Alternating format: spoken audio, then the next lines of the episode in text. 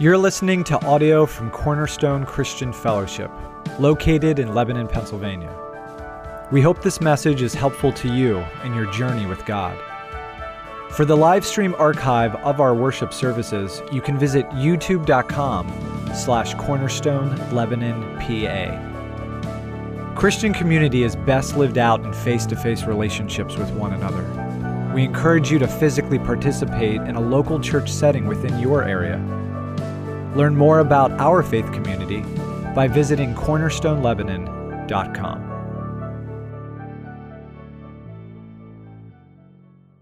Ephesians chapter 2.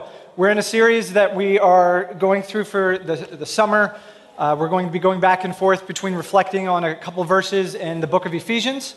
And then in between, we have different people talking about different relationships or different ministries. Last week, Sue gave a great message about the leader congregant dynamic, which was awesome. Next week, um, we're going to have AJ and Asia from True Life Ministry. They will be here to share about True Life a little bit and just as far as their heart for the city and the students that are in the city that the church needs to, one way or another, connect with. And so that's where we're at. We're in the book of Ephesians, thinking about God's revelation, thinking about God's kingdom. Uh, you know, in, in, uh, in Google, if you use Google or any search engine, probably there's the autofill feature that happens. So if you start to write a sentence, it automatically thinks about what you might be thinking, or it thinks about what has everybody else searched for, and it starts to automatically fill those things in. So I typed in, now this has nothing to do with me. um, I typed in, is anything worth more than your blank? What do you think were some of the common things that showed up on the autofill list in general? Is anything worth more than blank, or is anything more important than blank? What was one? Life? Health? Family? Did I hear somebody say money? Money? Money and wealth? Uh, what was the? Pet. No, that didn't make it. We got most of them. The other one, the other ones were gold ego, and ironically, Google. Is anything worth more than Google? Which I thought was interesting. Um, how does Jesus answer that question? Do you remember from the Gospels? Jesus is talking to his disciples about if you want to uh, follow me, you need to take up your cross and follow me. If you want to gain your life, you need to lose your life. And then he asks this kind of rhetorical question Is anything worth more than your soul? meaning your whole being, your, you know, the, both the, the, the physical and in physical part of you, like your, your being, your personhood. Is anything worth more than that? When somebody comes into the kingdom of God, like to go to, to Tim's point, as far as makes a, that initial step, the scriptures say that there is so much rejoicing in heaven over one sinner that repents than over 99 that didn't need to repent. And yet, one thing we need to be aware of when we think about salvation is we need to not minimize it. A salvation of your soul that is disconnected from others and disconnected from the world around you is not a salvation that God is offering. There's a bigger story that we're taking part of. So, is the salvation of your soul important? Yeah. But there's bigger things that are also going on in how God is working and what God is doing. In the scripture, there's this tension about the fact that Jesus was raised from the dead, and there's this new life, and he ascended, and he's ruling over all. And yet, if we look at our present world, does it feel like Jesus is reigning? And do we feel like things are always good? And do we feel like everybody's loving one another and everything else? No. And so in the scripture, there's this, um, um, you could pull from the scriptures this uh, theology called the already not yet theology. About how the scriptures, specifically Paul, but other people too in the scriptures, talk about the reality of life. About how Christ is above all things in this age and the age to come, and yet there's something more coming. And thank God there's something more coming because this, we're not completely home yet, right? And we feel that, but it's like, but Jesus rose from the dead and he ascended into heaven and he has all authority and power. what's going on here? So, one of the ways that the scriptures point to this kind of paradigm, and there's different versions of this. I, I stole this screenshot from the Bible Project because I like their graphics and the way they do. In the scriptures, there talks about this, this age that is now.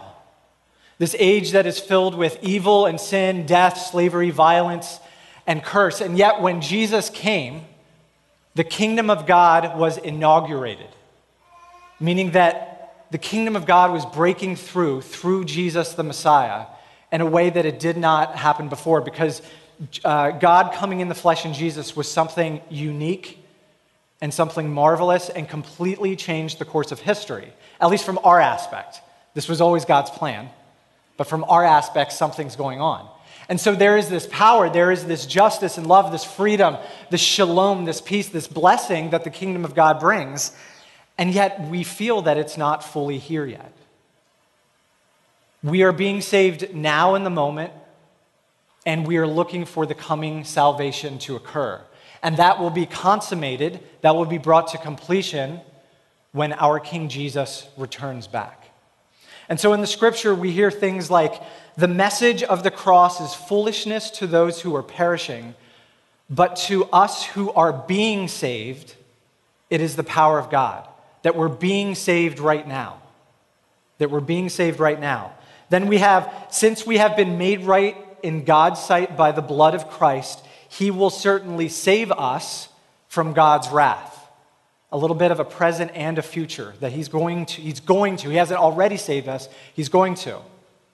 So there's both the present salvation and the future salvation to come. And this is really wrapped up in romans 8 for me where it says this about suffering. It says this like yes jesus rose from the grave. His kingdom is here. His spirit is here and yet the full manifestation of that is also not here yet or it's hard to access that at all times. Like it's here, but to access that at all times is, is not, um, th- the reality of new creation is still unfolding. It says, What we suffer now is nothing compared to the glory that will re- be revealed to us later, so in the future. For all of creation, not just us as individuals, but all of creation is waiting eagerly for the future day when God will reveal who his children really are. Against its will, all creation was subjected to God's curse because of sin, because of death, because of evil. But with eager hope, the creation looks forward to the day when it will join God's children in glorious freedom from death and decay. For we know that all creation has been groaning as in the pains of childbirth up until the present time. And we believe, we believers also do what? We also groan.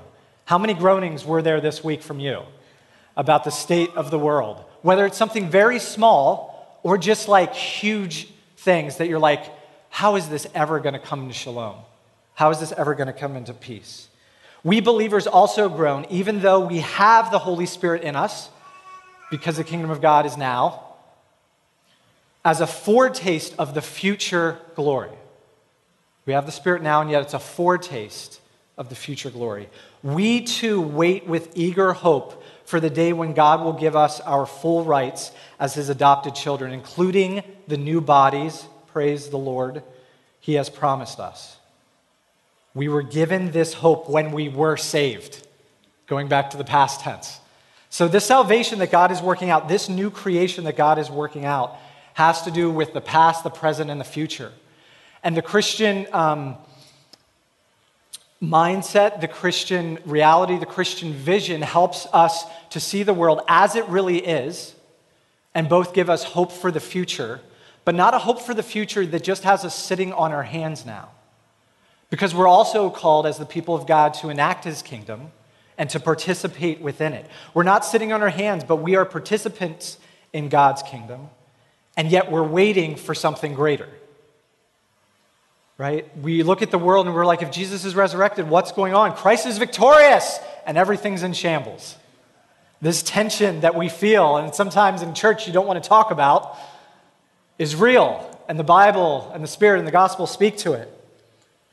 And it's also a point of hope where at the end of 1 Corinthians 5, when Paul is talking all about the resurrection of our bodies and the resurrection to come. He says, Always give yourself fully to the work of the Lord, because you know that your labor in the Lord is not in vain.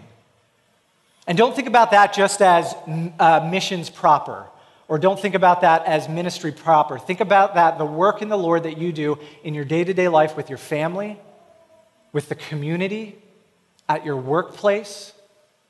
That, for the Christian, we do all things to the glory of God. It's not just uh, watching the kids or doing Cornerstone Cafe. Thank you, Cornerstone Cafe people. That was great. But it's more than that. There's something bigger here. And so, for the prayer, we've been doing this prayer and praxis um, stuff during the book of Ephesians and during the series uh, at times. The thing I would ask you to go to prayer, to go into your prayer closet, into your time as you're driving to work and talking with the Lord, has to kind of do with this. Because Ephesians talks about the power of God is available now, and yet we don't always experience it. And don't take that as a shame thing, just take that as a reality. Like there is this power available. So the question is what can you bring to God where you need the power of Christ to strengthen your love towards another? Where do you need the power of God to strengthen your hope for the future? Where do you feel like that's just a lost cause? That that's never going to change. I'm not going to even hope in that because I don't want to be disappointed. Hello, cynic Justin. or where is there just somebody right now that you need the power of Christ in you to actually love that person in the way God wants you to love them? Where there's not a fear of man, nor is there a, a judgment from you as being somebody that's better than them, but that you want to love them where they're at. So that's what I would ask for you to take to your prayer closet today. So that was from two weeks ago that I didn't get to talk about. Now let's get into Ephesians chapter 2. If you want to open your Bibles, uh, starting in verse 1. Paul is talking to the Ephesians. He's talking to the Ephesians who are Gentiles and saying how um, there's this new thing that God is bringing the Gentiles, which is us, those that were not part of Israel and the covenant of Israel, into God's household in a very new, distinct way. And this is how life is going to be from here on out. But he's speaking to the church, and as he's speaking to the church, one of the things he's doing is that he's reminding them of where they came from. I don't think any of us think we're evil. I don't know that there's, there's probably a couple people in the world that actually think they're evil and that's like their MO. But I think the majority of us think that we're pretty good people. Or that I might have my issues, or I might uh, have my mishaps, or I might miss the mark. But um, as far as things go, I'm pretty good. And I think it's important to realize that kind of standard that maybe we project on ourselves and others because down in the deepest part of it, it's not what the scripture says. And part of what the scripture says about the reality of how sin has affected us and how we have chosen idolatry is both really disheartening and yet really good news because we have a God that comes after us regardless of that. So let's look at the first couple of verses of Ephesians chapter 2. You were dead in the trespasses and sins in which you once walked, following the course of this world, following the spiritual powers of the air, the spirit that is now at work in the sons of disobedience, among whom we all once lived in the passions of our flesh, carrying out the desires of the body and the mind, and were by nature children of wrath. Paul is talking specifically to the Gentiles, but then what does he say here? Like the rest of mankind. This idea of wrath and how, like, uh, how does wrath work? It's not necessarily in certain in certain theological circles. It's really popular to talk about wrath, and that's kind of like the only thing you talk about. And in other theological circles, you don't talk about it. We don't talk about it enough because it's kind of one of those things that, well, God loves us. Yeah, sure. What do you do about God's wrath? And the reality of that, and how does the wrath of God play in with the love of God? I just want to read a, a quick section to help us like reorient the idea of wrath in our minds a little bit. This is from a, a commentary on Ephesians that I've been reading. It says, God's wrath is not like human anger. It is not a bad temper so that he may fly off the handle at any moment. It is neither spite nor malice, not hostility, not revenge. It is neither arbitrary, since it is the divine reaction to one situation and to only one situation, namely evil. Therefore, it is entirely predictable, and it is never subject to mood, to whim, or to impulse. Further, it is not an impersonal outworking of the morals of the universe. What is wrath then? Wrath that judges and the grace that saves are both personal. They are the wrath and the grace of God. So the wrath of God is neither an arbitrary reaction, God flying off the handle, nor an impersonal process. It is God's personal, righteous, constant hostility to evil, his settled refusal to compromise with it, and his resolve instead to condemn it. Further, his wrath is not incompatible with his love. And I think it's important that we talk more about wrath and about where we came from because some of the motifs that are used in Scripture, such as adoption, adoption doesn't really necessarily mean anything if we've always been children of God. There is this thing where we are children of God in the sense of that we are all created by God. We all bear his image. And yet the scriptures make a distinction at sometimes very poignantly about sons of the devil or sons of God. And how even though this evil, this, this deadness, we have been enslaved, we are in this place of condemnedness because of sin and because of the choices we've made. And yet God, what does he do? He adopts us as his children. In the Gospel of John, it says, Jesus came into the very world he created, but the world didn't recognize him. He came to his own people, specifically there, meaning probably Israel, but also just humanity. And even they rejected him. But to all who believed in him and received him, he gave the right to become children of God. Meaning that that being a child of God is not a default setting that once you're born, in one sense, that you're a child of God. But in another sense, it's that when you believe and receive, that's kind of where we get the old school language have you received Jesus in your heart? That sometimes we can roll our eyes at or whatever, and yet there's something very true about have you received who Jesus is as the person of the Messiah, as the Lord above lords. He says, These people that believe and receive Jesus are reborn not with a physical birth resulting from human passion, but a birth that comes from God. And so we are children that are condemned, we are enslaved, and we are dead. And there's nothing we can do about it.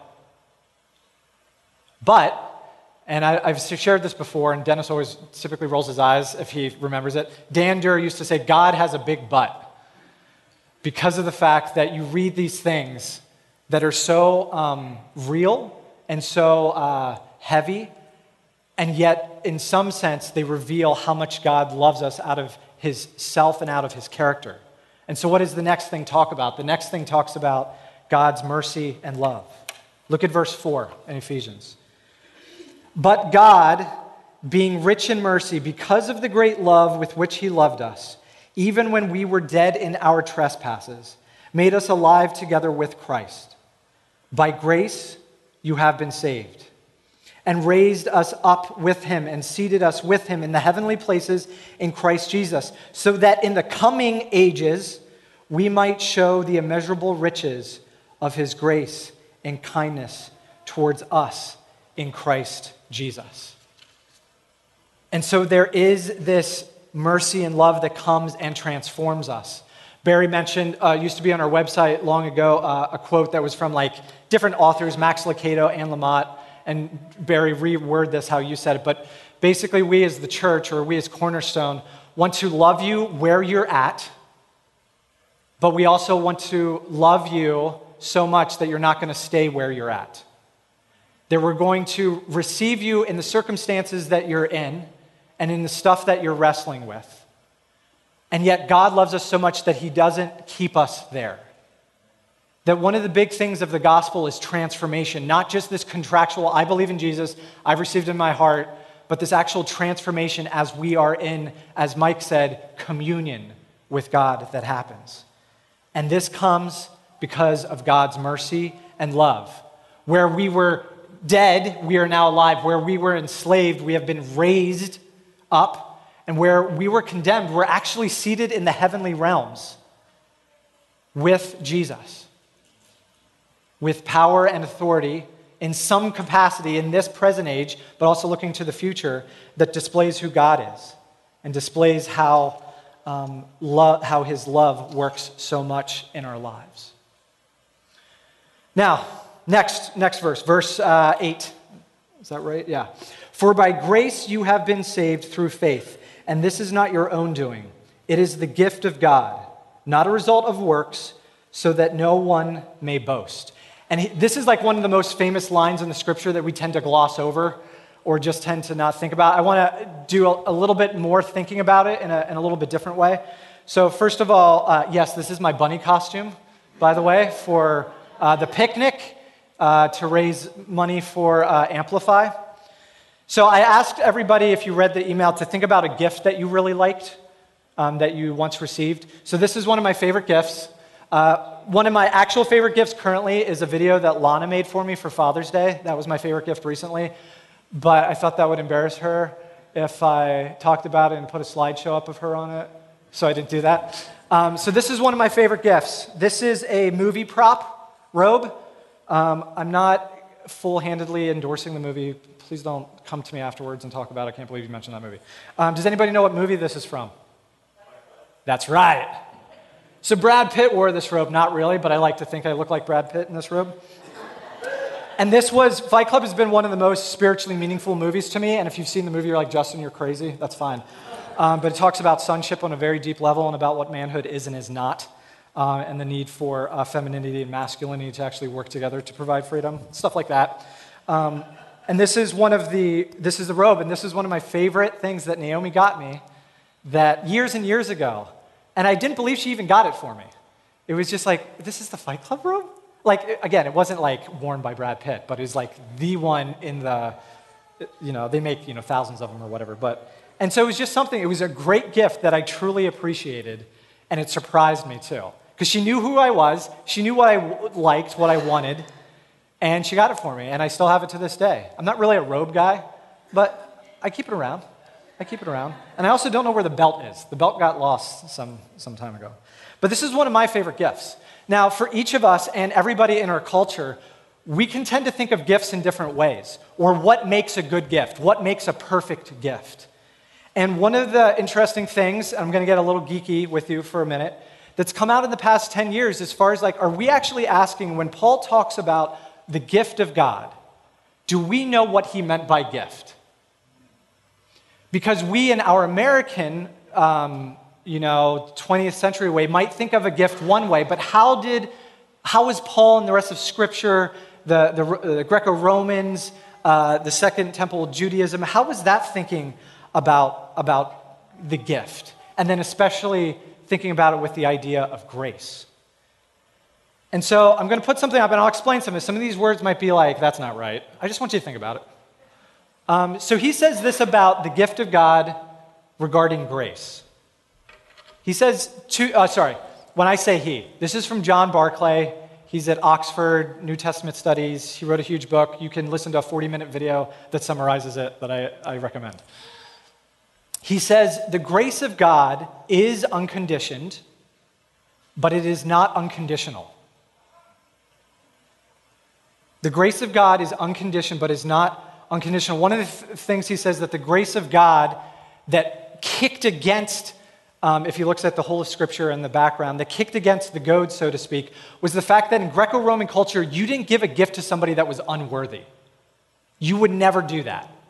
Whereas for us, maybe as the first century, we're like, oh, well, a gift is always, a gift is always undeserved and unmerited. Like that's what part of what makes it a gift. And in that sense, it is true that the gift is unconditioned. The gift of God to us that is salvation, that is God's own presence with us, that is God Himself, is unconditioned. There's nothing we can do to earn it. We were dead. How does a dead zombie like thing earn the right to be in God's presence? It doesn't. And that's how the scripture talks about that we were dead, but because of God's love, there was this awakening, this quickening of this that is undeserved and unmerited. And a lot of us struggle with that because we want to make sure we get right with God and then He'll love us where we're at. We want to make sure that we get cleaned up, except what we end up doing is that we end up hiding our deepest sins to make us feel like we're cleaned up and acceptable to God. Rather, it's out of His love and out of His mercy that He comes to us in the immeasurability of His, in the immeasurability of his love. However, he also says this, and, and this like is challenging to me too, especially the word obligation. When you think of a gift, you usually think of obligation. Some of you might. Like, it depends on your, you might think of a bad gift as having obligation. One of the stories he tells is about in different cultures, you need to be careful on mission trips because if you go into a culture and you, somebody wants to give you a gift and you don't know what the actual culture of that gift is, you might be signing up for something that you don't realize you're signing up for. But a lot of the times, we as Americans or maybe Western Protestant people usually think of a gift as not having anything in return. That's what makes it the gift. And there's just this question of what if it's not necessarily like that? Not that you can ever, now please hear me, and this is what I had to wrestle with. In this being un, not being unconditional, he's not saying that you can ever repay God. He's not saying, like, oh, well, now that you received the good gift, now you have to repay what he did to you. He's not saying that. But what he's saying is that there is some kind of uh, reciprocity. Everybody say reciprocity.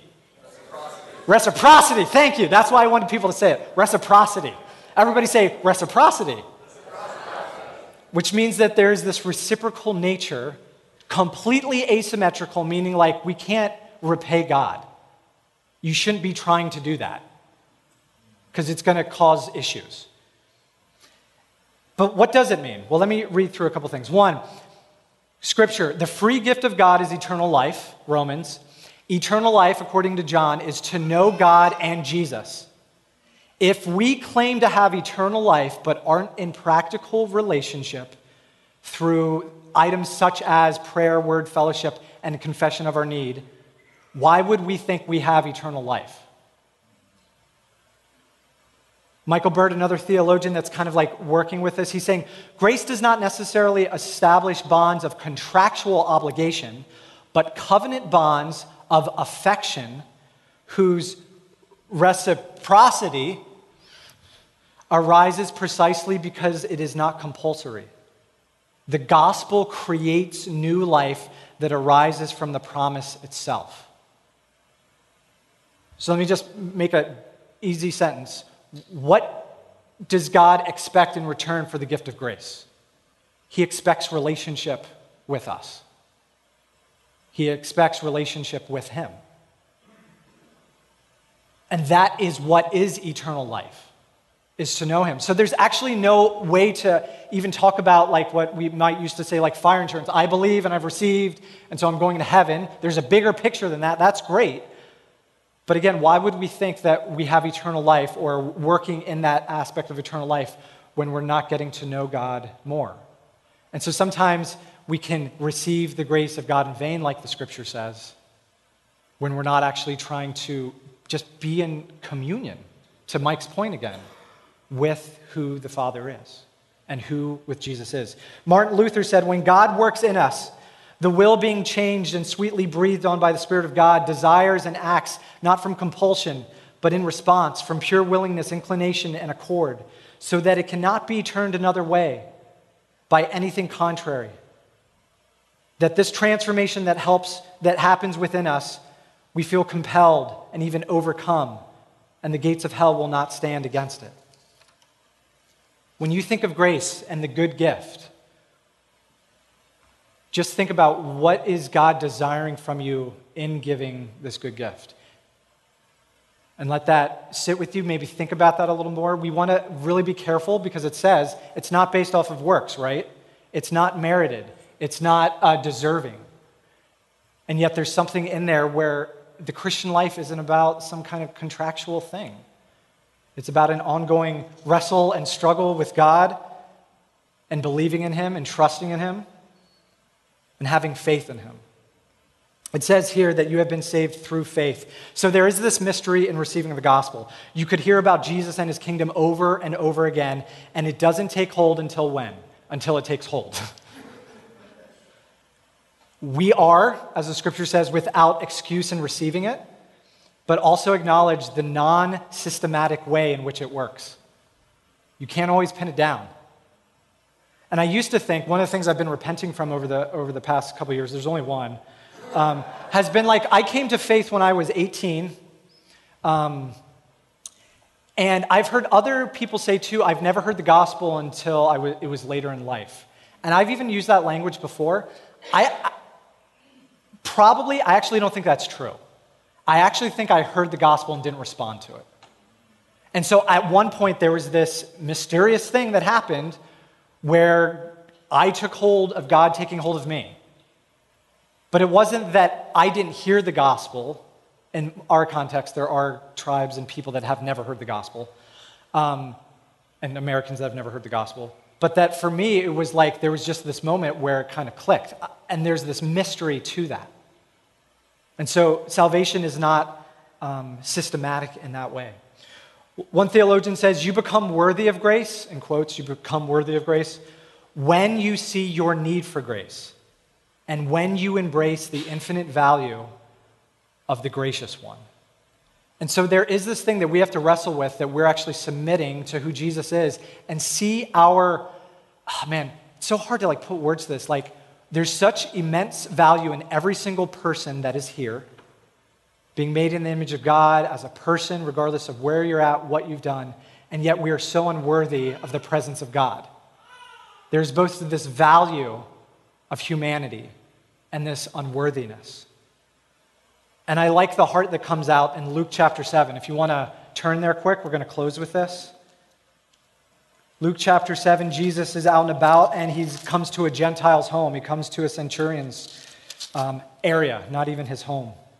And I read this and I was just like, yeah, that's, that's the heart posture to some degree, at least to start. I feel like there's a lot missing in there, but so, uh, Luke chapter 17, verse 7. After he had finished with all his sayings, after Jesus had finished with all his sayings and the hearing of the people, he entered Capernaum. Now, a centurion had a servant who was sick and at the point of death, who was highly valued by him. So, there's a sense of worth there, whether that's a good worth or bad worth, meaning, should you just uh, care about the worth of somebody because of their utility? When the centurion heard about Jesus, he sent to him the elders of the Jews, asking him to come and to heal his servant. And when they came to Jesus, they pleaded with him earnestly, saying, He, the centurion, is worthy to have you do this for him. Do you hear those words? Like, he's worthy. You should do this because he's worthy, because he's helped us. That's why you should do this. That's why you deserve to bring salvation in a small degree here and healing and everything else. That's what they're saying. He is worthy to have you do this for him, for he loves our nation, and he is the one who builds for us our synagogue. Oh man, I'm not going to get into that. And Jesus went with them, so he's walking to this Gentile, um, um, uh, Gentile centurion's house. When he is not far from the house, the centurion sent friends, saying to him, and this was like, think of the centurion actually being there, but not being there. He had a representative. It says, Lord, do not trouble yourself. And what does he say in contrast to what the Jewish leaders were saying? He says, For I am not worthy to have you come under my roof. Therefore, I did not presume to come to you. But say the word, and there's this faith aspect like, I'm not worthy for you to even be under my roof, but I know that you can heal this person. Therefore, I did not presume to come to you, but say the word, and let my servant be healed. For I too am a man who is set under authority, with soldiers under me. And I say to one, Go, and he goes, and to another, Come, and he comes, and to my servant, Do this, and he does it. When Jesus heard these things, including the, I am not worthy for you to come into my house, he marveled at the centurion. And turning to the crowd that f- followed him, said, I tell you, not even in Israel have I found such faith. And when those who had been sent returned to the house, they found the servant well. Jesus did this healing without even being there, but don't miss the exchange of worth that's going on here. And there is something deep inside of us that um, needs to realize the state of then, meaning like where we were before Christ, or maybe even where we are now without Christ. That we are dead, that we are enslaved, and we are condemned. And yet, because of God's mercy and love, because of His grace, He makes us alive, and He wants to be in relationship and communion with us. Not just this sign on the dotted line and you're good for the rest of your life stuff. Last thing, I'm four minutes over time. Do you see I got, I got a timer to try to track things? Look how big that is to tell me I'm over time. oh, you will be using it, Barry. Um, uh, Ephesians, last, last verse here. Verse 10 For we are his workmanship, created in Christ Jesus for good works. We are not saved by works. We are created in Christ Jesus for good works, which God prepared beforehand that we should walk in them. So, then the final thing as far as uh, the practice for this, uh, missed that slide. Uh, this is both prayer and practice, but when you wake up in the morning, I would suggest you ask God and then look for it. Ask God and then look for it. God, what is a good work you have prepared for me for today? What is a good work that you have prepared for me for today? Doesn't have to be you go out and bring 20 people to the Lord. It can be an act of kindness towards your, your wife, your husband. It could be uh, a, a, piece of uh, courage in you speaking out appropriately to something that's an injustice at work. It could be any of these things. What is the work you have for me that you have prepared for me, God? I receive your grace. I'm in communion with you because your love transforms me. And I want to be in communion with you. Even when I don't want to be in communion with you, I know I should be in communion with you. And then, what good work do you have for me today? Let's pray. God, I pray that we would continually, every single one of us, wherever we're at in our faith journey, whether, wherever we're at in knowing you, whether we are a younger brother running away from you, or we're an elder brother grumbling about the stuff that other people get and the grace that you show to other people, I pray that as you take hold of us, we would take hold of you, God. We ask that um, uh, you would help sort through the nuance and the complexities of your kingdom, the already not that yet, the idea of grace being unmerited and undeserved, and yet your desire in giving us yourself is that you want to be in relationship with us. And we need to take that seriously to not receive the grace of God in vain. Thank you for your mercy and your love. We pray this in Jesus' name. Amen.